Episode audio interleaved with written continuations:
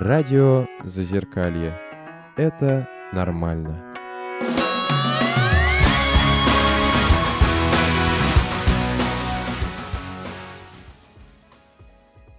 Всем привет, на связи Радио Зазеркалье, и мы начинаем наш субботний эфир.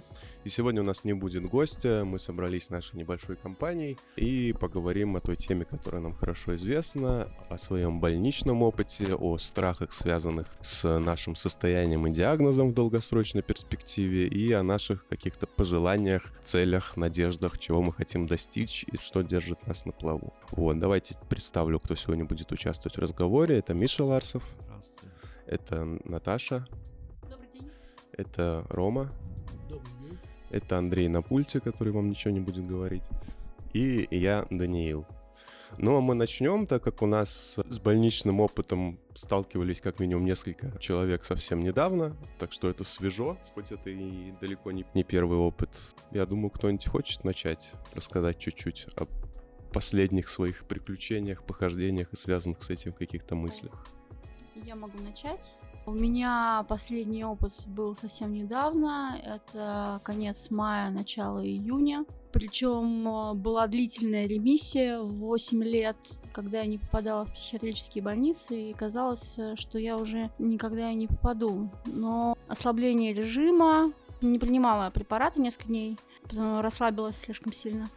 И плюс страхи и переживания, связанные с обстановкой в стране и в мире, дало развитие болезни, психоз в итоге. И вот я попала в клинику, я дичайше боялась попадать очередной раз в государственное учреждение, потому что у меня опыт был очень нехороший, особенно первые два попадания, это просто жестило.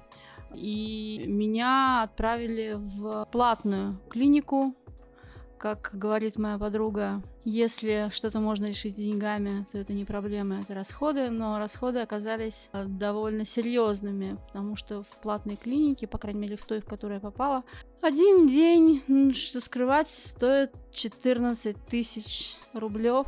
Я там пробыла двадцать один день, и это очень серьезно ударило по нашему кошельку, на самом деле, потому что люди мы не богатые. Но, как ни странно, при том, что там было очень хорошее обслуживание, персонал добрейший, ласковый, питание совершенно чудесное, на убой, что называется. Очень много, очень вкусно. Лечение медикаментозного, на которое я рассчитывала, и лечение психологического я там, как мне кажется, в той мере, в которой рассчитывала получить, не получила, потому что мне не разрешили сменить доктора. У меня доктор был, по-моему, только после института и недостаточно опытный. И кормили меня галоперидолом, тем препаратом, которым в бесплатных клиниках кормили еще с Советского Союза. Я немножко разочаровалась, честно говоря, в платных услугах, в платных клиниках. Но психологически, конечно, это не так страшно, а почти весело.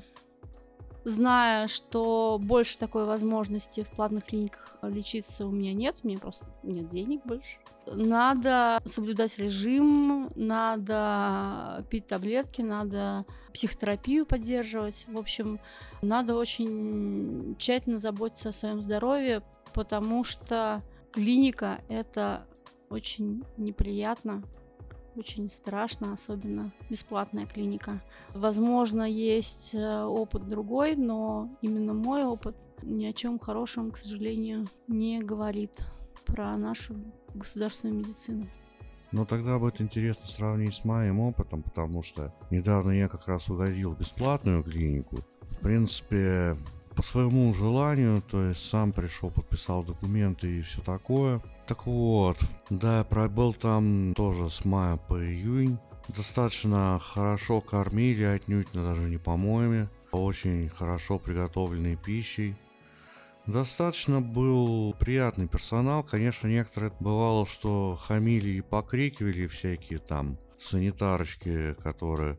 Но дальше этого они не уходили и, в принципе... Покрикивали они в основном только на тех, кто пытался нарушать режим, слишком далеко отходил от надзорной палаты и так далее.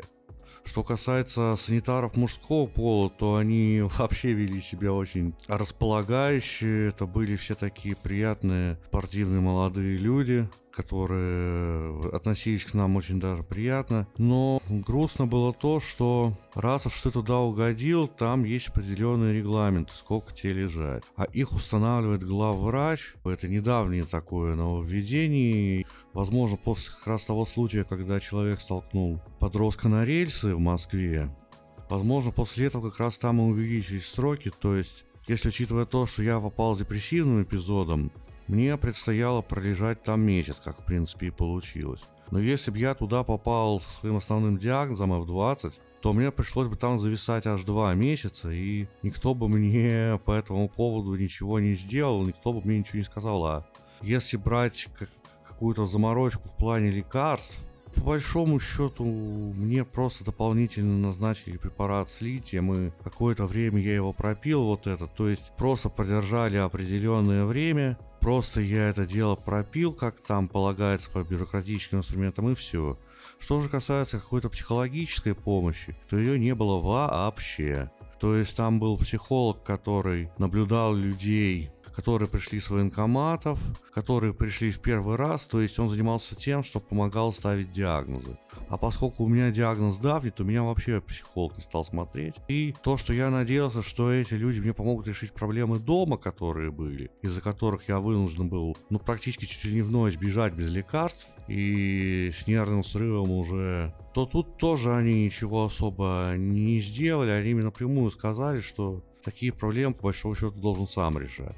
То есть никого вызывать уже не стали из моих родственников, ничего такого не было, хотя вроде бы мою точку зрения не поддержали, но все равно получилось именно так. Ну и плюс ко всему я дико нервничал из-за того, что мне надо было ехать через какое-то время на гастроли со своей группой.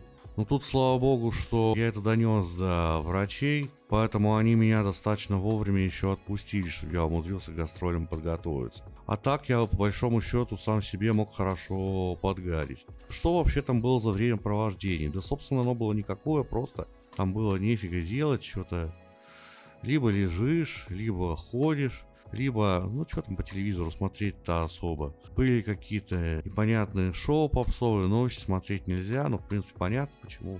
Так что, да, вот это то, что мне государство дало бесплатно с моей проблемой. И вам, наверное, решать самим уже, насколько это правильно, насколько этого достаточно. Ну, а если чего-то, видимо, другого я хотел, хотя бы, чтобы мобильник свой использовать, потому что, ну, не был я в таком состоянии, чтобы президенту звонить и призывать, там, не знаю, чтобы он тех, кто меня обидел, снес бульдозером. Для этого в клинике было отдельное платное отделение, и там уже все было несколько более комфортно. Насколько я слышал, потому что я сам там не был. Хочу добавить, что, конечно, с свободным временем у нас было все гораздо интереснее, потому что начинался наш день с физкультуры, потом был массаж, группы, групповые занятия психиатрические проходили три раза в день, и был выбор, ходить туда или не ходить. Да, именно мне с психологом не очень повезло, молоденький попался, но в принципе к каждому пациенту прикреплялся психолог, который занимался с ним каждый день. Плюс еще был тренажерный зал, и можно было заниматься еще по вечерам пинг-понгом. Поэтому свободного времени было не так уж много, и была небольшая библиотека, где можно было взять книги, их почитать, и если ты не в острой фазе, тебе давали твой мобильник, или если такой рекомендации не было, ты мог позвонить по телефону клиники. То есть, конечно, условия были другие, но и Ну и бабла, дофига а за вот это про... платить. Позвонить по телефону я отдельно хочу сказать. Где-то в шесть часов выдавались три мобильных телефона, которые постоянно дохли. И все вот эти пятьдесят человек, по-моему, пятьдесят, что находились на тот момент в отделении, могли как-то с помощью с родными связаться или кто там. позвонить, сказать, что надо, передать привет и все такое, поделиться своими впечатлениями. И это всегда было связано с бесконечными разборками до телефонов, бесконечными окриками со стороны персонала. Это, конечно, не есть плюс. Хочу так и передать новому главврачу клиники на восьмое марта, что это не есть хорошо. Лучше уже действительно хотя бы на час выдавать мобильные телефоны. Не знаю, я, наверное, тоже что-то скажу, потому что какой-то опыт у меня есть, но, правда, он не совсем показательный, потому что все эти мои госпитализации были, по большому счету, по знакомству. Ну, по блату, грубо говоря, поэтому это вряд ли какой-то... За исключением последней, когда уговорили попытаться получить инвалидность. Но это тоже было уже много лет назад, я не особо так все запомнил. Единственное, что запомнил, что в диспансере сказали про один месяц госпитализации, а когда все оформили, госпитализировали, и на следующий день после говорят, что четыре месяца. И мне это очень не понравилось. Я там полмесяца где-то думал, ну ладно. А потом мне это надоело, я захотел выписаться, мне сказали, нельзя. Так думал, а как это сделать, чтобы было можно. Потом что-то подумал, а если я просто откажусь от инвалидности? Взял, отказался. Ну, тогда мы вас на следующий день выпишем. Ну, все, проблема решилась. Больше я с этим связываться, с этой инвалидностью не собираюсь, потому что смысла нет для меня никакого. Ну, надеюсь, всего остального не будет. Ну, четыре месяца, это так, я не знаю. Ну, это много лет назад было, я уже не помню сколько, пять или шесть. Тогда такие порядки, наверное, были. Я не знаю вообще, честно. Мне кажется, четыре месяца можно изучить вдоль и поперек, да. Ну, насчет того, как там время проходит, да никак, просто телевизор и все, все развлечения, больше ничего там не было, насколько я помню. Ну, насчет мобильников, кто был человек умный, тот, да, они были и пользовались. Если замечали, конечно, могли отобрать, но им, при мне ни у кого ничего не заметили.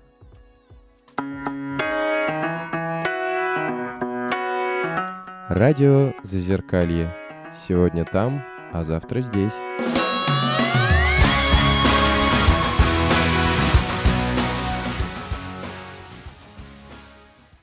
Хотела рассказать, чего именно боялась я, с чем я столкнулась какое-то количество времени назад. Я попала в больницу, где днем, кроме тихого часа, запирались боксы с прозрачными стенами. Это ты про свою давнюю госпитализацию? Да, про первую. В две тысячи девятом году. И люди под сильными препаратами должны были ходить просто по коридору туда и обратно. Работы с психологом не было. Была просто ходьба туда и обратно, вереницы пациентов. Причем мигал свет, были плохо рабочие лампочки. Если пациенты уставали и садились или ложились на пол, их мог пнуть персонал. Когда мыли полы в коридоре, нас запирали в небольшое помещение, комнату отдыха, и пациенты были не все в хорошем состоянии. У кого-то была клаустрофобия, кто-то орал, кто-то блеял, кто-то мочился или срал на пол. И мы находились какое-то время там. И единственная наша арт-терапия, так называемая, была, это мы клеили конверты для лекарств. И за этим строго следили, чтобы мы клеили нормальные конверты. Я пребывала там три месяца, и я считаю, что это самое худшее место, где можно побывать, и последнее, что я пожелаю врагам своим.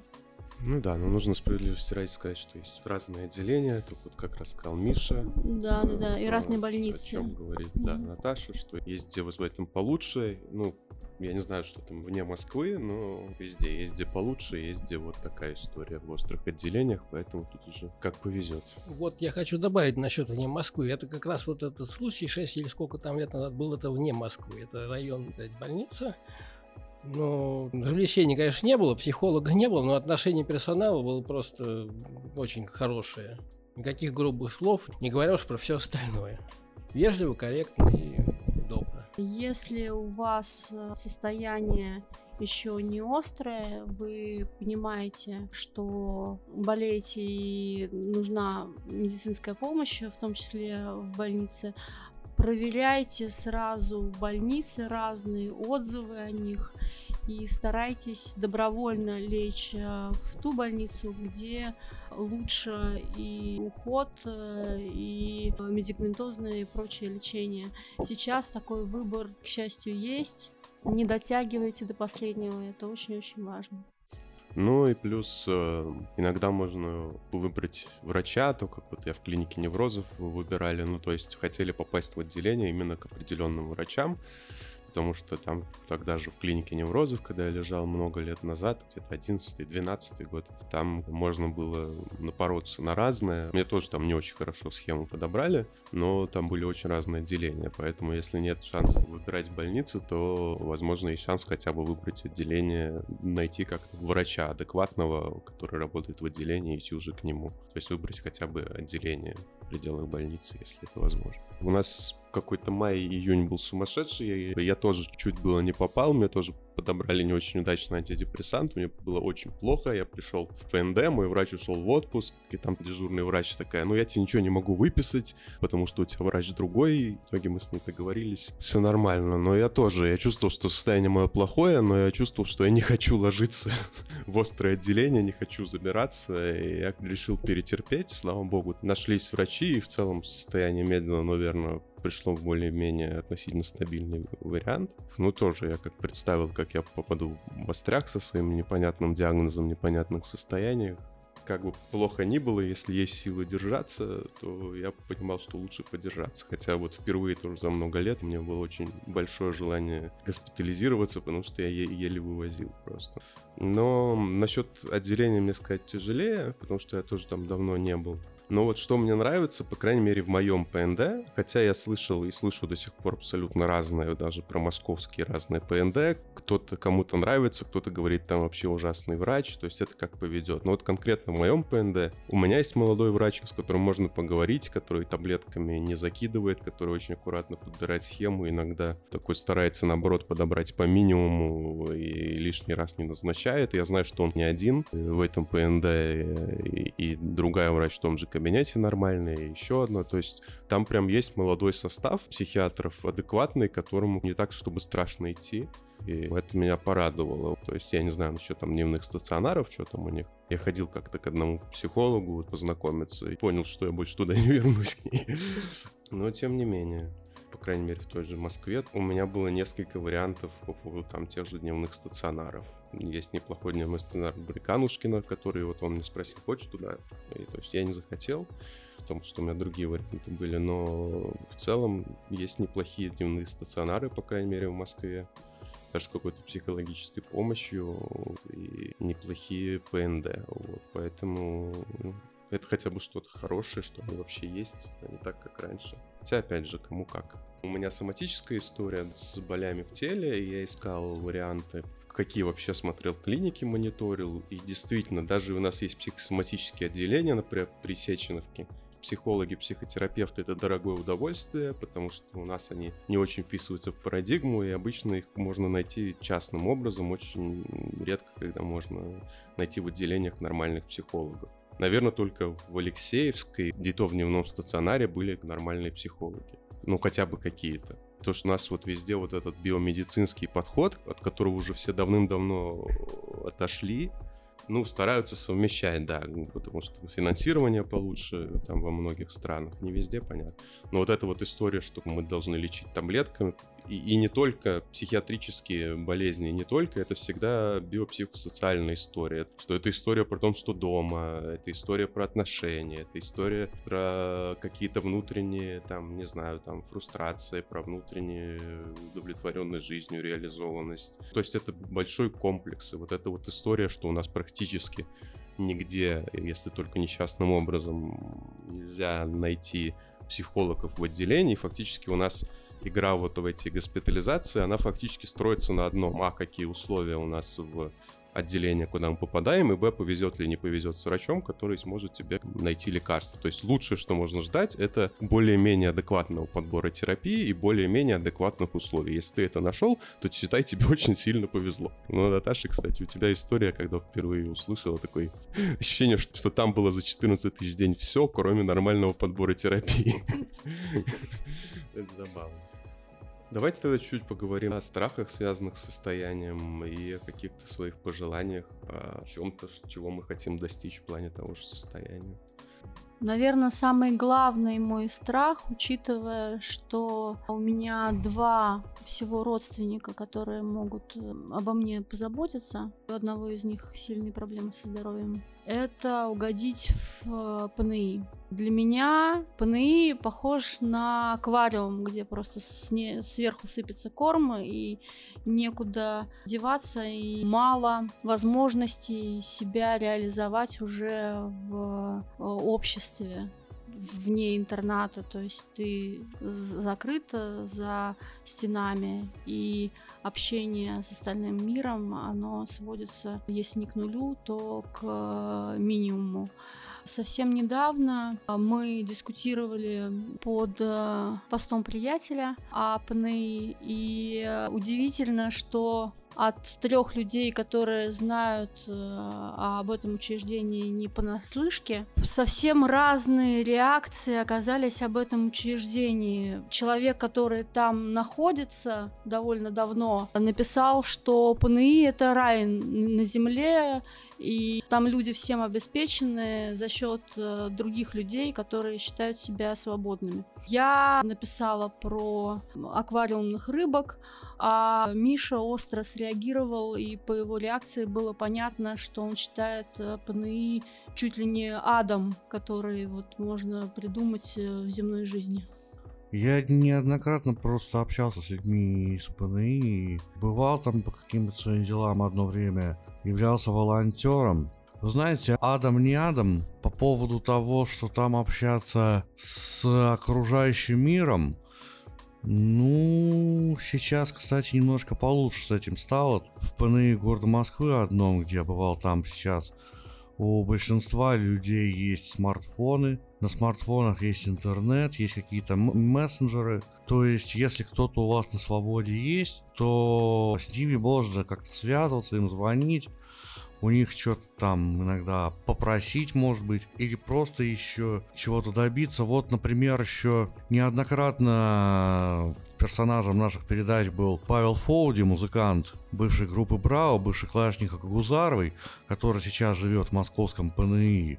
Так вот, после того, как ему вернули ограниченную, ограниченную, правда, способность, он, по крайней мере, смог выходить из своего интерната, он смог воссоединиться со своими музыкантами, не с Браво, конечно, а просто с другими людьми, с которыми он был знаком. И они вместе стали активно творить, активно делать записи. Несколько раз я ему пытался делать концерты. К сожалению, до финала дошло только два. Остальные уже чисто из-за его состояния здоровья не состоялись.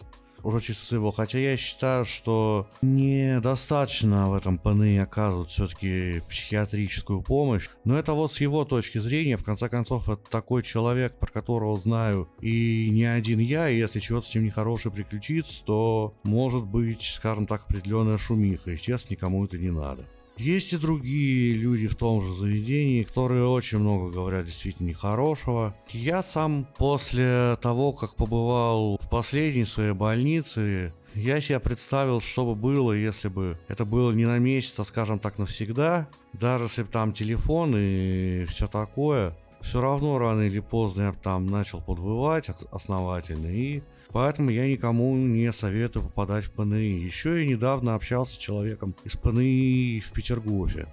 Известно, кстати, что не так давно был очень большой скандал, связанный, правда, не с конкретно этим ПНИ, но тоже с питерским, где из-за того, что, по мнению правозащитников, не хватало персонала, которые бы смотрели за действительно больными выходцами из ДДИ, из детского интерната, Умерло сразу один за другим шесть этих ребят. Умерли в больницах, за ними якобы толком никто не смотрел. Их просто привозили, что-то там подключали, как-то куда-то ставили. И под конец Ньютер Федермейстер сказала, что еще один мальчик есть из этого ПНИ, который, если ничего не будете делать, он тоже умрет. Он действительно умер, как и обещалось. Сейчас появилось сразу несколько статей о том, что питерских ПНИ собираются приводить в порядок то, что там не в порядке. В принципе, наиболее содержательная, наверное, из них была в «Коммерсанте», и получается, что в первую очередь ПНИ будут переименовывать в, до- в дома социального проживания, что уже сделано в Москве, кстати. То есть к палаты будут переименовать в комнаты и так далее. То есть на словах-то не будет уже такое полумедицинское учреждение, это уже не будет как психушка такой. Но по большому счету получается, что помимо этого будет очень мало чего изменено. Там, там говорят, что какие-то дополнительные места для отдыха, дополнительные кухни. Но, ребят, как правильно говорит Наташа, аквариум есть аквариум. А если говорить про конкретно вот этот петергофский ПНИ, он расположен на отшибе от всего города, в таком... Ну, надо лес пройти, чтобы туда попасть. Туда ходит какой-то очень нерегулярный автобус и...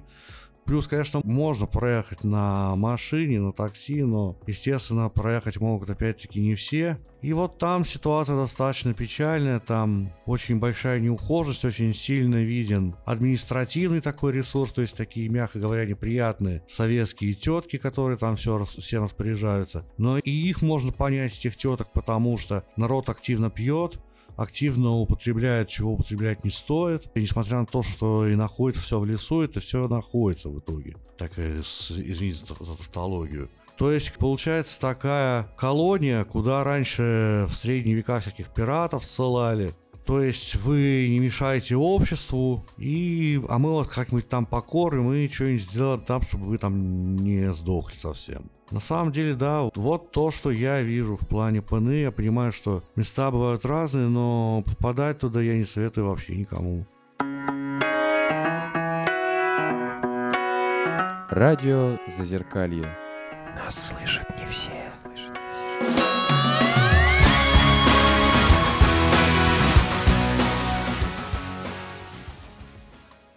У меня последние опасения были тоже где-то три года назад, что у меня депрессия разовьется. Ну, причина была зарплата в двадцать шесть тысяч рублей. Я это терпел где-то полгода, сменила работу. Ну, причины для депрессии пропали, как сама позывы на это. Ну, сейчас, правда, похожая ситуация. Мне уже моей теперешней зарплаты тоже не хватает. Тоже начинаются какие-то позывы к депрессии небольшие. Ну, это так, мелочи.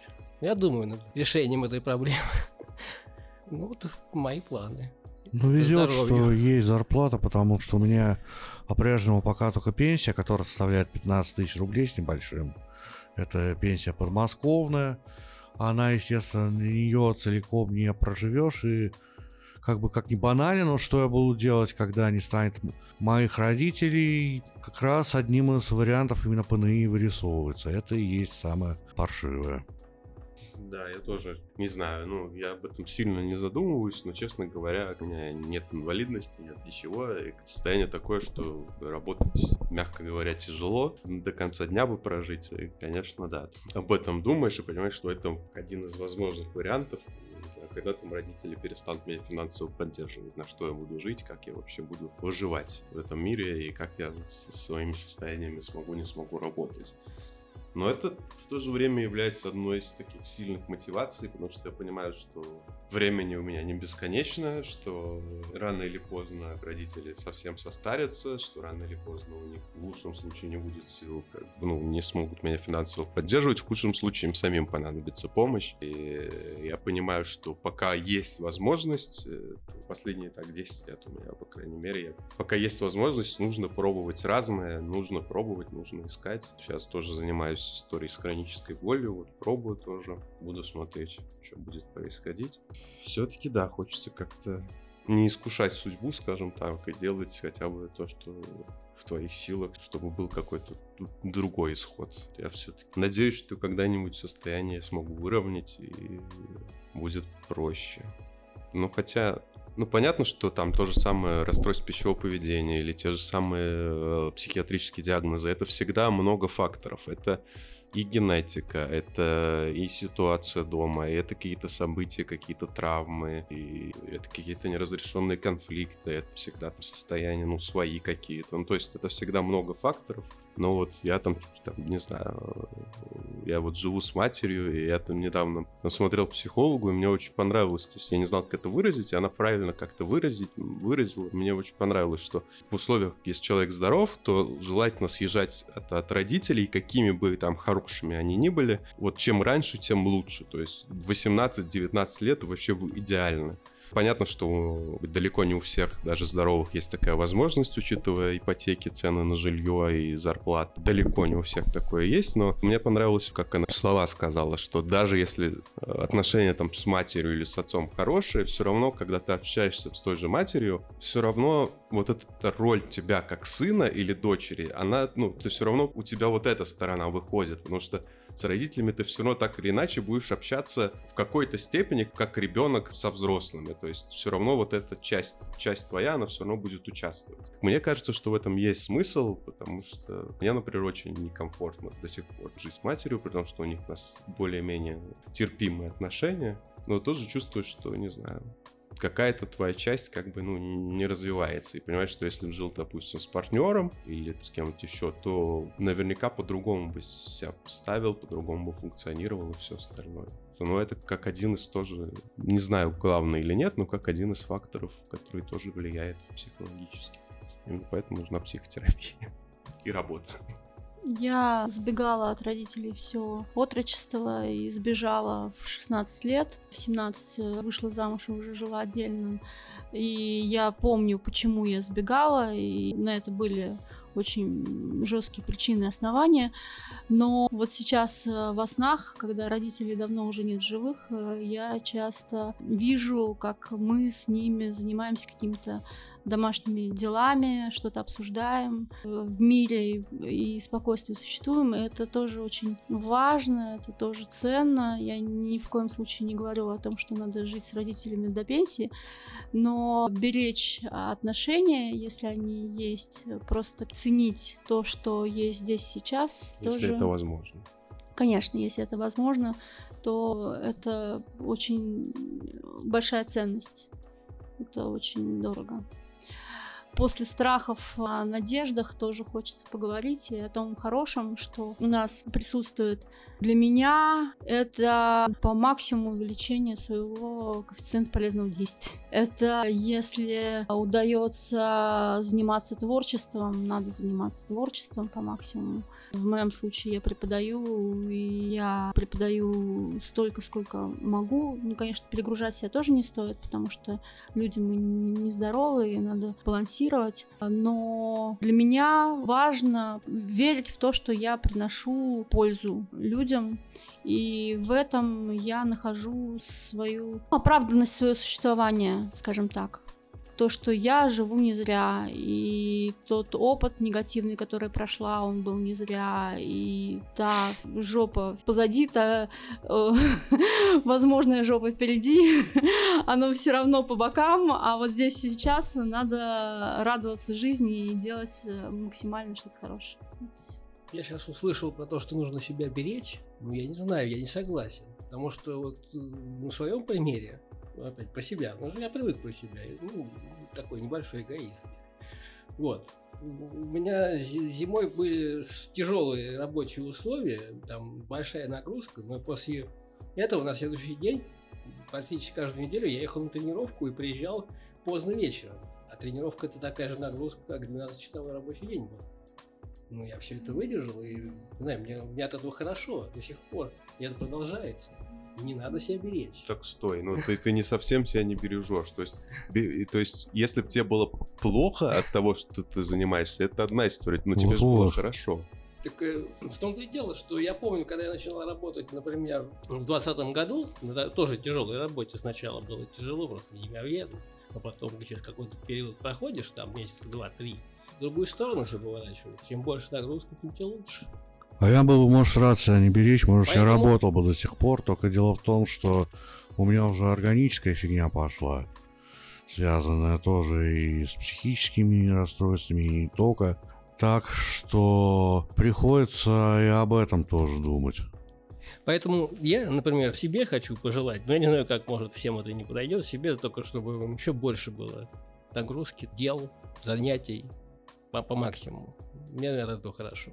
Главное, что хорошо. У меня тоже вот знакомый, вот мы сейчас волонтерили, сейчас просто все в отпуск ушли. От занятости ему хорошо. Мне кажется, большинство людей необходима занятость, если не всем, потому что если весь день сидеть и просто думать о своих состояниях, то это ни к чему хорошему не приведет от слова совсем. Конечно, да, занятость необходима, если за занятости это и, ну, становится хоть чуть-чуть лучше и есть какой-то положительный отклик, то, конечно... Ну, на работе, например, мне некогда думать, потому что она в режиме многозадачности, там по WhatsApp постоянно что-то прилетает, и надо бежать и делать. А в следующий этап после работы другие занятия, тоже не думаешь, просто делаешь что-то. Ну, не все могут это выдержать, но в целом, как бы, если можешь и если работает, то в этом есть смысл, конечно.